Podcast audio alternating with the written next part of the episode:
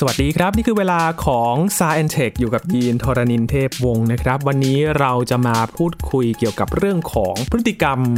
การใช้ชีวิตของคนเรานะครับ ทั้งการตื่นนอนการนอนหลับนะครับ ว่าเป็นอย่างไรกันบ้าง เพราะว่า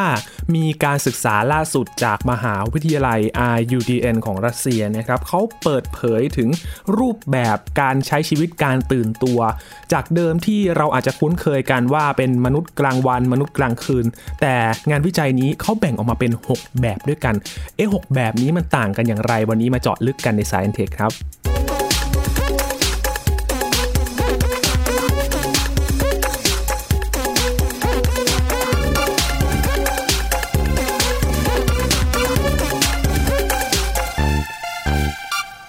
รื่องนี้ยีนเคยเล่าให้คุณผู้ฟังได้รับฟังกันแล้วก่อนหน้านี้นะครับเมื่อช่วงประมาณ 2 สัปดาห์ก่อน แต่ว่าวันนี้จะมาดูเนื้อหาของงานวิจัยกันครับ ว่าเป็นอย่างไรกันบ้าง เพราะว่ามีการแบ่งโครโนไทป์หรือว่ารูปแบบการตื่นตัวการนอนหลับนะครับ แบ่งออกเป็น 6 แบบด้วยกัน เอ๊ะคนเรานี่มันจะแตกต่างกันขนาดนั้นเชียวเหรอวันนี้มาเจาะลึกกับงานวิจัยชิ้นนี้กันนะครับ คุยกับอาจารย์พงศกรสายเพชรครับ สวัสดีครับอาจารย์ครับ สวัสดีครับคุณยินครับ สวัสดีครับท่านผู้ฟังครับ โอ้โห พอมีงานวิจัยชิ้นนี้ออกมานะครับ เห็นว่ามี 6 แบบคนเรานี่มันจะแตกต่างกันขนาดนั้นเลยเหรอครับ อาจารย์ ใช่ครับคนก็จะมีความแตกต่างกันมากมายนะครับไอ้ที่เลือกมา 6 แบบนี่คือก็แบ่งแบบหยาบๆเหมือนกันนะ จริง ๆ มันไม่ใช่แบบ 6 แบบเป๊ะๆหรอกมันอาจจะมีแบบมากกว่านี้อีกนะครับ เห็นงานวิจัยเขาก็บอกว่ามี โครโนไทป์ที่ไม่สามารถระบุได้ด้วยก็มีนอกเหนือจาก 6 อันนี้ ใช่ครับใช่ก็นั่นแหละครับเขามีมีประมาณ 5%ที่แบบว่าอาจจะมีประเภทอื่น ๆอีก แต่ก็ตีไปว่าจากการทดลองกับคนประมาณ 2,000 กว่าคนเนี่ยก็ 95%จะเป็นหนึ่งใน 6 ประเภทนี้ครับนะทีนี้ครับมันมีคำว่าโครโนไทป์มา โครโนไทป์เนี่ยคืออะไรครับอาจารย์ โครโนไทป์นะครับโครโนไทป์เนี่ยมันเป็นคำโครโนนี่แปลว่าเวลาไทป์ก็คือประเภทนะครับ ก็คือพูดถึงพฤติกรรมของคน คือการตื่นตัวความสามารถในการคิด ความสามารถในการมีสมาธินะครับ แล้วก็เมื่อไหร่ง่วงนอนตอนไหนที่แบบอยากนอนอะไรอย่างนี้นะครับ คือดูความตื่นตัวและการง่วงนอนในเวลาระหว่างวันนะครับ เราพบว่าคนเนี่ยจะมีเรื่องแบบนี้ต่างๆกัน คือโครโนไทป์ต่างๆกัน เพราะว่าบางคนเนี่ยก็จะตื่นตัวแต่เช้าเลยตื่นเช้ามากนะครับ แล้วก็สามารถทำงานทำนู่นทำนี่ได้เร็วมากในช่วงเช้าแล้วก็ช่วงบ่ายก็อาจจะช้าลง แล้วพอเย็นๆค่ำๆก็ง่วงแล้วรีบไปนอนแบตหมดแล้วนะครับหลับแบตหมดนะคือพวกนี้ก็คือแบบว่าแบบคนชอบตอนเช้าอะนะครับนะแล้วก็มีอีกประเภทหนึ่งที่แบบว่า ตอนเช้านี่แบบว่าตื่นมาจะเฉื่อยชาหมดเลยไม่ค่อยอยากทำอะไรนะ แต่ว่า ยิ่งเวลาผ่านไปจะยิ่งแอคทีฟมากขึ้น จะเริ่มสมองทำงานได้ดีขึ้นคิดเร็วขึ้น แล้วก็ไปทำงานได้ดีมาก ๆ ตอนกลางคืนตอนปวดนอนดึกตื่นสายอะไรเงี้ยเป็นไปได้นะครับนี่ก็เป็นอีกประเภทหนึ่งคือสองประเภทนี้เป็นประเภทที่คนเราจะพูดถึงบ่อยๆนะครับ ที่พูดพูดเกี่ยวกับโครไทป์เนี่ยอาจจะพูดถึงสองประเภทนี้มานานแล้วนะครับ แต่ว่าทุกคนที่ศึกษาพวกนี้เขาก็รู้แหละว่ามันมีประเภทอื่นๆอีกที่ไม่ได้อยู่ในสองประเภทนี้ ก็มีหลาย ๆ คนพยายามแจกแจงว่ามีอะไรบ้างนะครับ แต่ว่าการวิจัยอันนี้จาก RUDM เนี่ยมหาวิทยาลัย RUDM ก็คือเขาเสนอว่ามันมีอีก 4 ประเภท ที่ว่ามาเสริมใน 2 ประเภทหลัก ๆ อันนี้นะครับก็คือ 4 ประเภทนี้ก็คือมีประเภทที่แบบว่ามีความตื่นตัวตลอดเวลาเลยทั้งวันเลยตื่นอันนี้ก็แต่เช้ากลางวันเย็นเหมือนกันเลยนะครับ แล้วก็มีอีกประเภทหนึ่งซึ่งแบบว่า ไม่ค่อยตื่นตัวหรอกแต่ว่ามันก็ไม่ได้เพิ่มหรือลดลงทั้งวันนะครับ อันนี้ก็เรียกว่าประเภทที่สองแล้วก็อีกสองประเภทเนี่ยก็คือประเภทที่บอกว่าช่วงเช้ากับช่วงเย็นเนี่ยมีความตื่นตัว ตอนเช้ากับตอนค่ำๆตื่นตัวยึดหรือกลางคืนตื่นตัว แต่ว่าระหว่างวันคือกลางวันช่วงกลางวันบ่ายๆเงี้ยจะง่วงๆไม่ค่อย ไม่ตื่นตัว ไม่คิดคิดไม่เร็วอะไรเท่าไหร่นะครับแล้วก็มีอีกประเภทสุดท้ายก็คือ จะตื่นตัวที่สุดเลยตอนบ่ายๆ แต่ว่าเช้ากับกลางคืนเนี่ยน้อยมากไม่ค่อยตื่นตัว อันนี้ก็คือพอรวมกันก็เลยมีสี่ประเภทนี้นะครับ การทดลอง การทดลองนี้ก็คือที่มหาวิทยาลัย UDN ทำก็คือไปสัมภาษณ์ให้คนประมาณ 2,000 กว่าคนเนี่ยมาเลือกดูว่าตัวเองคิดว่าเป็นประเภทไหนเอ่ย ทุกคนก็เลือกเลือกเลือกไปคือเลือกจากแค่หนึ่งในหกนี่แหละนะครับ แล้วก็ให้ไปตอบคำถามเพิ่มเติมอีก ตอบคำถามเพิ่มเติมเนี่ยก็คือคำถามที่บอกว่าเป็นคำถามสำรวจที่ใช้ศึกษากันในเรื่องการวิจัยเกี่ยวกับการนอนหลับ เกี่ยวกับการตื่นตัวนะครับไอ้คำถามพวกนี้จะมีมีมีคำถามเยอะมาก ตั้งแต่หลายสิบจนถึงเกือบร้อยนะก็ถามไปละเอียดมากเลยอะคือแบบว่า เวลาที่เรานอนเมื่อไรเวลาที่ตื่นเมื่อไรเวลาที่ชอบทานอาหารต่างๆ เมื่อไรเวลาทำงานชอบทำงานเนี่ยทำงานตอนไหนคิดว่า มีประสิทธิภาพสูง อย่างเงี้ยนะครับ มันก็มีเยอะมาก คือพยายามจะดูพฤติกรรม การตื่น พฤติกรรมการพักผ่อนพฤติกรรมว่ามีความรู้สึกว่าพักผ่อนเพียงพอหรือเปล่านะครับ ความสามารถในการทำงาน ความสามารถในการคิด ความสามารถในการพูดคุยกับชาวบ้าน พวกนี้ พวกนี้จะเป็นคำถามเต็มไปหมดเลยนะ ซึ่งปกติเนี่ยจะใช้คำถามเหล่านี้ในการศึกษาพฤติกรรมเกี่ยวกับการนอนหลับนะ แล้ว เขาก็มาเช็คดูว่า หลังจากตอบเรื่องหนึ่งในหกประเภท คือตอบอันเดียวว่าตัวเองเป็นประเภทไหน เทียบกับมานั่งทำแบบฝึกหัดพฤติกรรมเนี่ยที่แบบหลาย ๆ สิบคำถามเนี่ย ปรากฏว่าคำตอบมันพอจะบ่งชี้ว่า แต่ละคนเป็นโครไทป์แบบไหนเนี่ย ปรากฏว่ามันเหมือนกันเออแปลว่าในการศึกษาพฤติกรรมต่อไปอาจจะให้เลือกหนึ่งในหกนี้ก็ได้ คือไม่ต้องไปนั่งตอบคำถามเยอะ ๆ นาน ๆ ใช่ไหมคือ ไอการศึกษาพวกเนี้ยพอมันมีคำถามเยอะๆหลายๆสิบคำถามเนี่ยปัญหาใหญ่ ๆ อันหนึ่งก็คือ ผู้ร่วมการศึกษาก็เบื่อไม่อยากตอบแล้วบางทีก็จะข้อมูลมันจะเสียครับใช่ไหมคืออาจจะขยันตอบอยู่ห้าคำถามสิบคำถามแรก แล้วคำถามอื่นๆ หลังๆ จะมั่วไปเรื่อยๆนะบางคนอาจจะตอบเพื่อแบบว่าให้มันจบกันถามคำถามเร็วใช่ใช่ก็พอให้มันผ่านๆไป การออกแบบคำถามเหล่านี้ก็เลยต้องออกแบบเพื่อให้แบบมีการ cross check กันในตัวเองจะบอกว่า ดูว่าตอบมันแบบตอบมั่วหรือเปล่าเนี่ยพอตอบอีกทีที่คำถามคล้ายๆ กันมันไปทางเดียวกันหรือเปล่าอะไรเงี้ยนะก็เลยมันก็เลยยิ่งจำนวนคำถามมันเลยยิ่งเยอะกันไปกันใหญ่นะก็นั่นแหละการวิจัยนี้ก็เลยโชว์ให้เห็นว่า เออ เราไม่จำเป็นต้องตอบคำถามเยอะมากๆอย่างนั้นก็ได้นะ มีกราฟเนี่ยแหละกราฟความตื่นตัวเนี่ย คือหกกราฟหกแบบเราให้เลือกหนึ่งอัน ปรากฏว่ามันตรงถูกต้องใช้ได้เลยทีเดียว แล้วจากนั้นพอรู้ประเภทนี้ปุ๊บก็อาจจะไปศึกษาต่อเพิ่มเติมว่า แต่ละประเภทแต่ละโครโนไทป์เนี่ยมีวิธีปฏิบัติตัวอย่างไร คือสมมุติว่าเราเป็นหนึ่งในหกประเภท เช่นแบบว่าตอนบ่ายง่วงนอนเนี่ยควรจะทํำยังไงนะเช่นว่าตอนเช้ากับตอนดึกตอนคืนเราสมองเราแน่นมากเลย เราทำนู้นทำนี่ได้เยอะเลย แต่ว่าช่วงบ่ายเราช้างงงเราจะทํำยังไง วิธีดีที่สุดยกตัวอย่างนะครับ ในกรณีนี้ก็อาจจะตอนตอนบ่ายก็หลับมันซะเลย นะหลับกลางวันคือค่ายหลับกลางวัน ก็นอนสักครึ่งชั่วโมงอะไรเงี้ยยี่สิบนาทีครึ่งชั่วโมงไปเลยอันนี้มีเป็นคำแนะนำบ่อยๆ จะเห็นว่าในบางประเทศนะเขามีประเพณีนี้เลยนะดูแบบว่าหลังอาหารกลางวันก็มีการหลับเลย คืออาจจะเป็นวิธีแก้ปัญหาบางอย่าง เพราะว่าคือสมองมันไม่แล่นแล้วเนี่ย ถ้าเกิดหลับแล้วบางทีมันได้ประสิทธิภาพดีกว่าหลังจากตื่นนะครับคือจะเห็นว่าสิ่งที่ งานวิจัยระบุเนี่ยมันจะเกี่ยวข้องกับนาฬิกาชีวิตด้วยนะครับ แสดงว่านาฬิกาชีวิตของแต่ละคนมันก็ไม่ได้เหมือนกันสัทีเดียวไปในทางเดียวกันเลยสิครับใช่ครับ ใช่ใช่พฤติกรรมเหล่านี้มันเป็นการควบคุมโดยสารเคมีต่างๆ ในร่างกายนะไอเออในแต่ละวันของเราเนี่ยมันก็จะมีวงจรเขาเรียกเซอร์คาเดียนริทึมคือวงจรระหว่างวันเนี่ยไอสารเคมีต่างๆ มันก็จะความเข้มข้นต่างๆ ในเลือดของเรามันจะเปลี่ยนไปเรื่อยๆ ระหว่างวัน ยกตัวอย่างเช่น ถ้าตอนไหนมันมีพวกอะดรีนาลีนมากหน่อยเนี่ยมันก็ตื่นตัวใช่ไหมหรือว่าตอนไหนมีเมลาโทนินมากหน่อยมันก็เริ่มง่วง เพราะฉะนั้นแต่ละคนสารเคมีเต็มไปหมดเลยเนี่ยมันก็เพิ่มลดเพิ่มลดในระหว่างวันไม่เหมือนกันนะมันก็เลยทำให้พฤติกรรม เรื่องเกี่ยวกับการนอนการง่วง แล้วก็การตื่นตัวต่างๆกันไปนะครับไอ้วงจรพวกนี้แต่ละคนไม่เหมือนกันอยู่แล้ว เราพบว่ามันมีการถ่ายทอดกันมาตั้งแต่สมัยโบราณ คือมีการวิจัยพบว่าน่าจะมีความเกี่ยวข้องกับจีนของเรากับเกี่ยวกับพวก DNA ของเรา คือพ่อแม่ส่งผ่านพฤติกรรมได้ผ่าน DNA พวกนี้มาให้ลูกได้นะเพราะฉะนั้นไอ้วงจรเหล่านี้มันก็เลยมีอยู่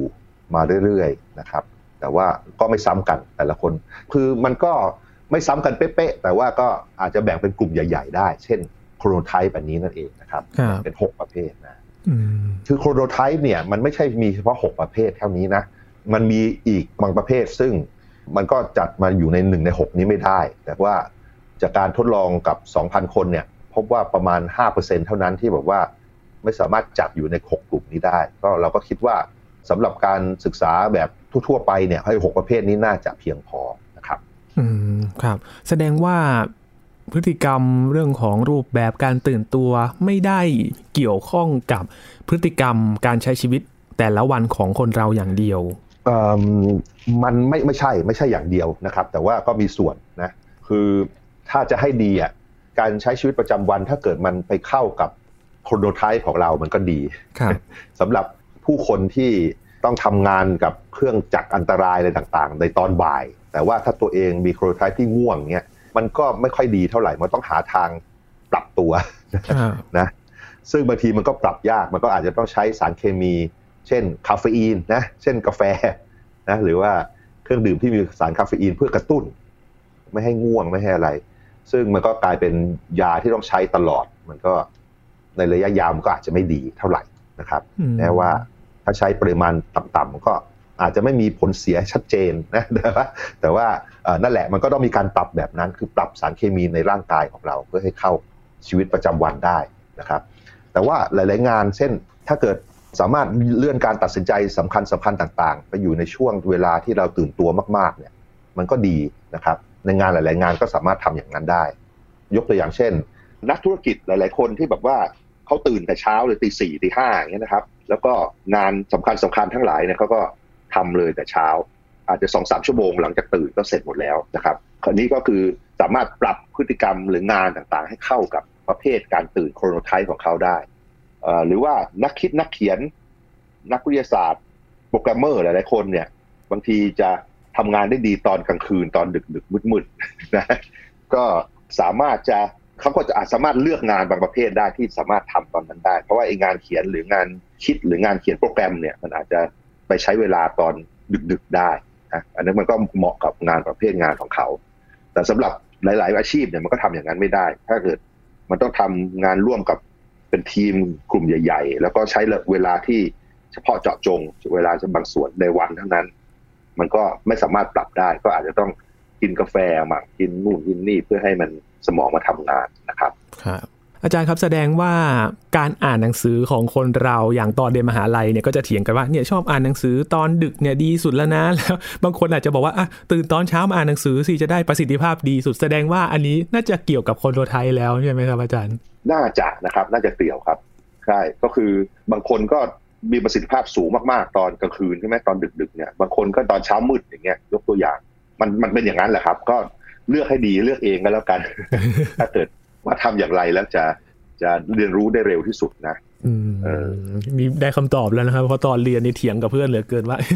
ตอนอ่านตอนค่ำสิจะได้รู้เรื่อง แต่พอบางคนบอกตื่นเช้ามาอ่านดีกว่า นี่แสดงว่าขึ้นอยู่กับโครโนไทป์ในตัวแต่ละคนแล้วว่าอาจจะไม่ได้มีรูปแบบที่ไม่เหมือนกัน น่าจะใช่ครับ น่าจะเป็นแบบนั้นครับ ก็บางทีก็คืออ่านผิดเวลาก็ง่วงตลอดเลยนะ ใช่ไหมใช่ครับมันง่วงแล้วมันไปมันไม่ไปไม่ไหวอะก็นั่นแหละ ร่างกายเราไม่ไปไม่ไปด้วยนะครับ ไม่ทันอ่านง่วงแล้วครับ ใช่ใช่ใช่มันมันสู้ยากนะ เพราะมันเป็นสารเคมีที่มันจัดการในร่างกายเราอะมันมันมันเปลี่ยนไปเปลี่ยนมา ถ้าเกิดเราพยายามไปฝืนเนี่ยมันก็ประสิทธิภาพก็ต่ำลงโดยอัตโนมัติ ทีนี้พอมีงานวิจัยแบบนี้ก็น่าสนใจนะครับ หลาย ๆ คนก็อยากรู้ว่าตัวเองเนี่ยเป็นโครโนไทป์แบบไหน ในอนาคตเขาน่าจะมีการแบบวิเคราะห์ไปศึกษาหรือว่ามีโอกาสให้ได้ไปสอบถามกันนะครับ ว่าอยู่ในโครโนไทป์แบบไหน เพื่อจะได้ปรับรูปแบบการใช้ชีวิตให้เข้ากับโครโนไทป์ของตัวเองแบบนี้ ใช่ครับ คือจริง ๆ เนี่ยเราดูตัวเองก็พอได้นะ คืออย่างแรกก่อนอื่นเลยว่า เราชอบตื่นเช้าหรือชอบนอนดึก นะนี่ได้ไปสองแบบแล้วนะ แล้วก็ไอ้ดูว่า ไอ้ระหว่างวันเนี่ย ตอนบ่ายๆเราตื่นตัวหรือว่าเราง่วงซึม นะ นี่ก็เป็นอีกสองแบบนะครับ แล้วก็ดูอีกแบบหนึ่งก็คือ ทั้งวันมันเท่าๆกันเนี่ย คือไม่มีตอนไหนที่แบบมากกว่า ตื่นตัวมากกว่าตอนอื่นๆไม่ได้ง่วง ไม่ได้ตื่นตัวแล้วแต่ว่าเป็นแบบว่าตื่นตัวทั้งวันหรือเปล่านะ หรือว่าเป็นพวกที่แบบ งั้นๆเฉยๆชาๆทั้งวัน อันนี้ก็จะเป็นอีกสองแบบ เนี่ยแบบคร่าวๆเนี่ยสามารถถามตัวเองได้แค่นี้แล้วนะแล้วแค่เลือกอันเนี้ยไองานวิจัยเนี่ยมันโชว์ว่ามันถูกต้องใกล้เคียงกับการทำแบบสอบถามแล้วยาวได้ อืมครับแต่พอรู้คร่าวๆแล้วจะทำไงต่อไปเนี่ย ก็ ต้องไปศึกษาเพิ่มเติมอืมครับแต่ว่ามันก็จะมีอย่างที่เราเคยคุยเรื่องของนาฬิกาชีวิตคราวก่อนที่รูปแบบใช้ชีวิตของเรามันไม่ปกติ เราจะพยายามปรับได้หรือไม่ใช่ไหมครับ ตอนนั้นเราก็จะมีการบอกว่าลองแบบค่อยๆ ปรับเวลาการนอนทีละนิดทีละนิดดู แต่ครับพอมันมีเรื่องโครโนไทป์มาเกี่ยวข้องเนี่ย ถ้าเราจะปรับแบบนั้นเนี่ยมันจะได้ไหมล่ะครับอาจารย์ มัน มันคงปรับแบบร้อยเปอร์เซ็นไม่ได้ แต่มันปรับมาได้เยอะเหมือนกันนะครับ คือปัญหาสำคัญเกี่ยวกับการนอนเนี่ยมันไม่ใช่เกี่ยวกับโครโนไทป์มันเกี่ยวกับนอนไม่พอเนาะไม่ว่าโครโนไทป์อะไรก็ตามเนี่ย ถ้าเกิดมันมีช่วงเวลาพักผ่อนนานพอมันก็โอเคครับก็จะดีขึ้นเยอะอ่าอันนี้สิ่งที่เราปรับได้ก็คือประมาณนั้น คือเวลานอนเราจะเริ่มนอนตอนไหน เริ่มตื่นตอนไหนให้มันยาวหน่อยครับนะ เอาสักเจ็ดชั่วโมงเป็นอย่างน้อยอะนะครับประมาณนั้นถ้าทำได้มันก็จะดีขึ้นเยอะแหละครับ อืมก็คือว่าช่วงเวลาไหนที่มันทำให้เราพักผ่อนอย่างเพียงพอเนี่ย มันก็โอเคแล้วแหละสำหรับการใช้ชีวิตใช่ของคนเราแต่ละคน ใช่ใช่ครับ แล้วก็อีกอย่างหนึ่งคือถ้าเกิดตอนบ่ายมันไม่ไหวอะควรจะควรจะนอน ควรจะงีบหลับ แต่ไม่ใช่งีบนานๆเป็นชั่วโมงนะคือ หลับไปสักยี่สิบนาทีหรือครึ่งชั่วโมงนะครับครับอันนี้ทุกอันที่อ่านเนี่ยเขาได้ผลดีหมดเลย คือตอนบ่ายถ้าเกิดไม่ไหวงีบดีกว่า หาทางงีบ ถ้าเกิดที่ทำงานไม่ให้งีบก็อาจจะต้องพูดคุยกับหัวหน้าว่ามีงานวิจัยสนับสนุนนะเอางานวิจัยมายืนยัน ใช่ใช่ใช่แต่มันดีจริงๆ คือมันก็จะทำให้หลังจากตื่นขึ้นมาจากงีบ20นาทีเนี่ยมันทำงานได้ดีขึ้นอีกเยอะเลยครับที่วิจัยกันเนี่ยอ่าหลายอันมากอืมนะครับครับเออมีอีกอย่างหนึ่งที่อยากจะมาฝากก็คือ โครโนไทป์มันจะมีทำไมจริงไหมคือใช่ครับคือเออคือคนแบบเอ้ยมันจะมีทำไมเนี่ยทำไมทำไมคนเรามันไม่ตื่นเวลาเดียวกันนอนเวลาเดียวกันง่ายๆครับมีคนพยายามศึกษาวิจัย แล้วก็ปัญหาที่เกี่ยวกับวิชีววิทยาทั้งหลายแบบเนี้ยคนก็ต้องพยายามไปดูว่ามันมีขบวนการวิวัฒนาการมาได้ยังไงนะคือสภาพที่แบบว่าคนเรามีโครโนไทป์หลาย ๆ แบบ นอนหลับไม่เหมือนกันเนี่ยหลาย ๆ แบบ มันมีประโยชน์อย่างไรบ้าง มันทำให้ คนมีโอกาสแพร่พันธุ์ได้ดีขึ้น หรือรอดตายได้มากขึ้นอย่างไรนะ มีความศึกษามาเป็นสิบปีเหมือนกัน แล้วก็มีการไปศึกษา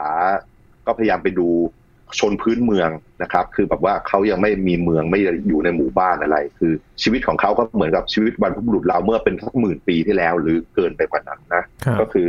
ทำการล่าสัตว์ แล้วก็เก็บของป่า มีชีวิตอย่างนี้ไปวันๆนะ ไม่ได้แบบว่าไปปลูกอะไรต่างๆ ไม่ได้ทำเป็น ฟาร์ม เป็นไร่นาไม่ใช่อย่างนั้น แต่ว่าชนพื้นเมืองประเภทเนี้ยไปดูที่ศึกษานี่เขาไปดูที่แทนซาเนียนะครับเขาไปดูเผ่าเผ่าฮัดซาที่แทนซาเนียเขาก็ไปแบบบอกว่าจะมาศึกษาเกี่ยวกับการนอนหลับแล้วก็การตื่นตัวนี่แหละ แล้วก็ขอให้พวกนี้ใส่ประชาชนเหล่านี้ใส่เหมือนนาฬิกาเหมือนกับพวกสมาร์ทวอชนี่แหละนะ แต่ว่ามันก็มีเซ็นเซอร์อะไรมากขึ้นอีกหน่อยหนึง แล้วก็ดูจับดูการนอนหลับ จับดูการเต้นของหัวใจต่างๆนะครับ ก็ทำการศึกษาอย่างนี้ ก็พบว่าทั้งทั้งเผ่าเนี่ยมีประมาณ 40 คนนะ ปรากฏว่าทั้งเผ่าเนี่ยมีโครโนไทป์แตกต่างกันอืมก็คือจะมีประมาณ 30%จะเป็นพวกไม่ตื่นเช้ามากๆก็นอนดึกมากๆนะแล้วที่เหลือก็กระจายกันไป แล้วปรากฏว่าเวลาที่ทั้งเผ่านอนหลับพร้อมๆกันเนี่ยหลับสนิทพร้อมๆกันเนี่ยมันน้อยมากเลยแต่ละวัน มีไม่กี่นาที แต่ว่ามันอาจจะมีประโยชน์ในเชิงที่ว่าพอเผาเผาเนี่ยทั้งเผาเนี่ยนอนหลับไม่พร้อมกันใช่ไหมก็จะมีคนแบบว่าระมัดระวังภายภายนอก เช่นเสือจะย่องมากินอะไรอย่างเงี้ยนะหรือว่ามีไฟกำลังจะไหม้อะไรอย่างเงี้ย มันก็จะมีคนเตือนได้เสมอ คือเหมือนว่ามียาม คอยเฝ้ายามดูตลอดเวลานะครับโดยที่ผลัดกันไปโดยอัตโนมัติโดยไม่ต้องไม่ต้องมานั่งตกลงกันว่าใครจะตื่นช่วงนี้ช่วงนี้นะครับ เพราะฉะนั้นก็เลยนักวิจัยเนี่ยก็เลยเดาว่ามันอาจจะมีประโยชน์อย่างนี้ในอดีตนั่นเองไอ้โครโนไทป์ที่ต่างๆ กันเนี่ยมาทำให้เผ่าที่มีลักษณะแบบนี้คือมีคนหลาย ๆ ประเภทที่มีโครโนไทป์ต่างๆ กัน ก็จะมีโอกาสที่จะถูกเสือกิน หรือถูกภัยพิบัติต่างๆทำร้ายให้สูญพันธุ์ยากขึ้นนะครับเมื่อเทียบกับเผ่าที่แบบว่าทุกคนเหมือนเหมือนๆกันหมด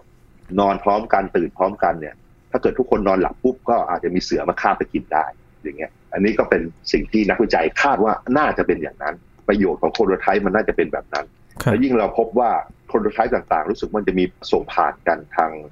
พันธุกรรม พ่อแม่ส่งให้ลูกได้อย่างเงี้ยมันก็สนับสนุนว่าเออ มันก็เป็นการคัดเลือกทางธรรมชาติมาเหมือนกันว่าทำไมคนถึงมีโคโรไทป์หลายๆประเภทครับอืมถ่ายทอดส่งต่อกันมา ใช่ เพราะฉะนั้นอยากรู้ว่าเป็นแบบไหนเนี่ยต้องย้อนไปดูที่บ้านนะครับ ว่าเป็นยังไง ก็ใช่ครับคือมันมันก็ไม่ได้เป๊ะๆนะว่าพ่อแม่เป็นแบบไหนแล้วเราจะเป็นแบบนั้นนะครับคือมันก็เหมือนกับการส่งผ่านทางพันธุกรรมโดยทั่วไปแหละใช่ไหมอืมก็มีการผสมผสานกันบ้างมีการผ่าเราบ้างอะไรอย่างเงี้ยครับแต่ว่ามันก็มีว่าเพราะว่า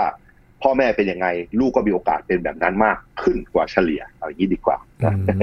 ม แต่จริงๆก็ต้องระวังนะบางทีมันก็อาจจะเกิดจากการเลี้ยงดูก็ได้นะ มันอาจจะไม่ใช่จาก DNA อย่างเดียวครับใช่ไหมเอออาจจะเป็นนิสัยของคนในบ้านนั้นก็ได้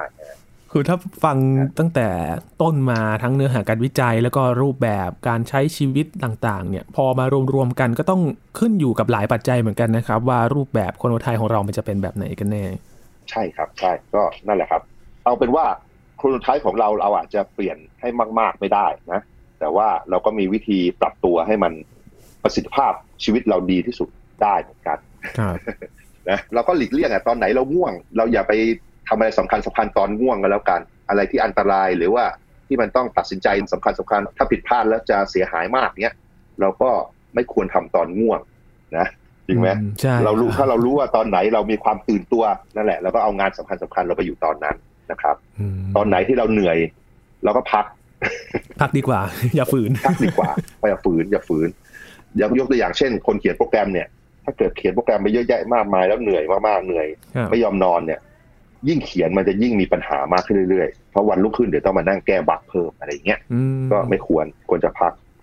นี่เป็นสิ่งที่รู้กันพวกเขียนโปรแกรมครับอืมครับว่าจริง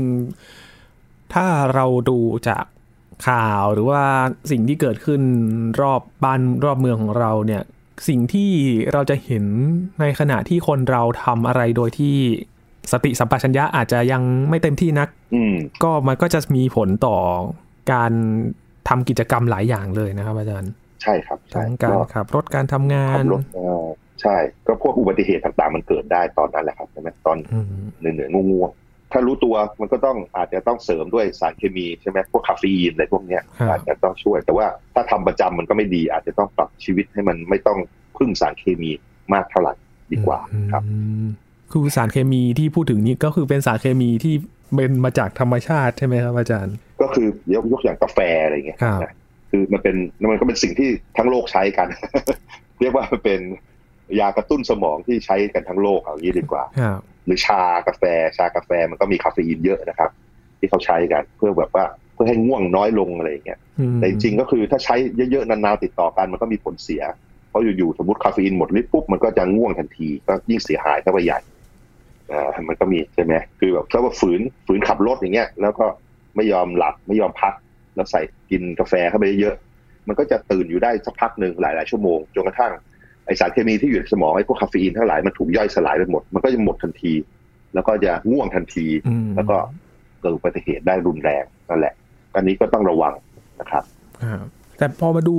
โคโรโนไทป์ตามงานวิจัยของ IUDN อีกครั้งหนึ่งนะครับ สัดส่วนของทั้ง 6 โคโรโนไทป์เนี่ยจริงๆ มันก็มีไม่เท่ากันแต่ละอย่างไม่เท่ากันครับ พวกที่ตื่นตัวทั้งวันเลย ตื่นตัวทั้งวันเนี่ยมีประมาณ9%นะครับอืมแบบว่าตื่นตัวแต่ว่า ไม่ได้ตื่นตัวมากๆ แต่ว่าทั้งวันก็คล้ายๆเท่าเดิมตลอดประมาณ 16%ครับนะพวกที่ชอบตอนดึกๆ 24%กลางคืนที่สมองทำงานดีกลางคืน 24%พวกที่ชอบทำงานตอนเช้า ตอนเช้าสมองแล่นเนี่ย 13%คครัรับบพวกที่แบบตอนบ่ายๆง่วงประมาณ 18%แล้วก็พวกที่ตอนบ่ายนี่แบบสมองแล่นมากเลยเนี่ยมี 15%ครับอืมก็ประมาณอย่างนี้การกระจายที่ทำทดลองนะนี่คือลองจาก คนประมาณ2,000กว่าคนครับ2,000แล้วก็มี5%นี่ไม่ได้อยู่ในหกประเภทนี้ครับอ่าแล้วแต่แล้วแต่ว่าจะอยู่ใช่ในตรงไหนครับ ประมาณนี้ครับก็การกระจัดกระจายเป็นอย่างนี้อ่าอืมอย่างอย่างผมนี่เป็นพวกนะครับ พวกง่วงตอนบ่ายใช่เช้าไปเลยหรือดึกไปเลยเนี่ยสมองจะแล่นทำงานดีมากตอนบ่ายยังไม่ง่วงครับ อืมข องยินนี่เหมือนจะค่อยๆไล่ขึ้นมาครับอาจารย์ มันจะไปตื่นตัวตอนกลางคืนนะครับ ช่วงนี้นะครับแล้วครับครับแต่ดูมาก่อนหน้านี้มันก็จะไม่ได้เป็นแบบนี้นะครับ ก็เลยสงสัยว่าเออครับมันมันเกี่ยวกับโคโนไทป์หรือเปล่าหรือว่ารูปแบบการนอนของเรากันแน่อ่าใช่ก็ก็ต้องดูว่าคือมันก็ปรับปรุงได้มันมันมันไม่ใช่สิ่งที่แบบบังคับให้เราต้องทับตามอะนะครับใช่ไหมแต่ว่าเราก็ต้องปรับชีวิตประจำวันของเรา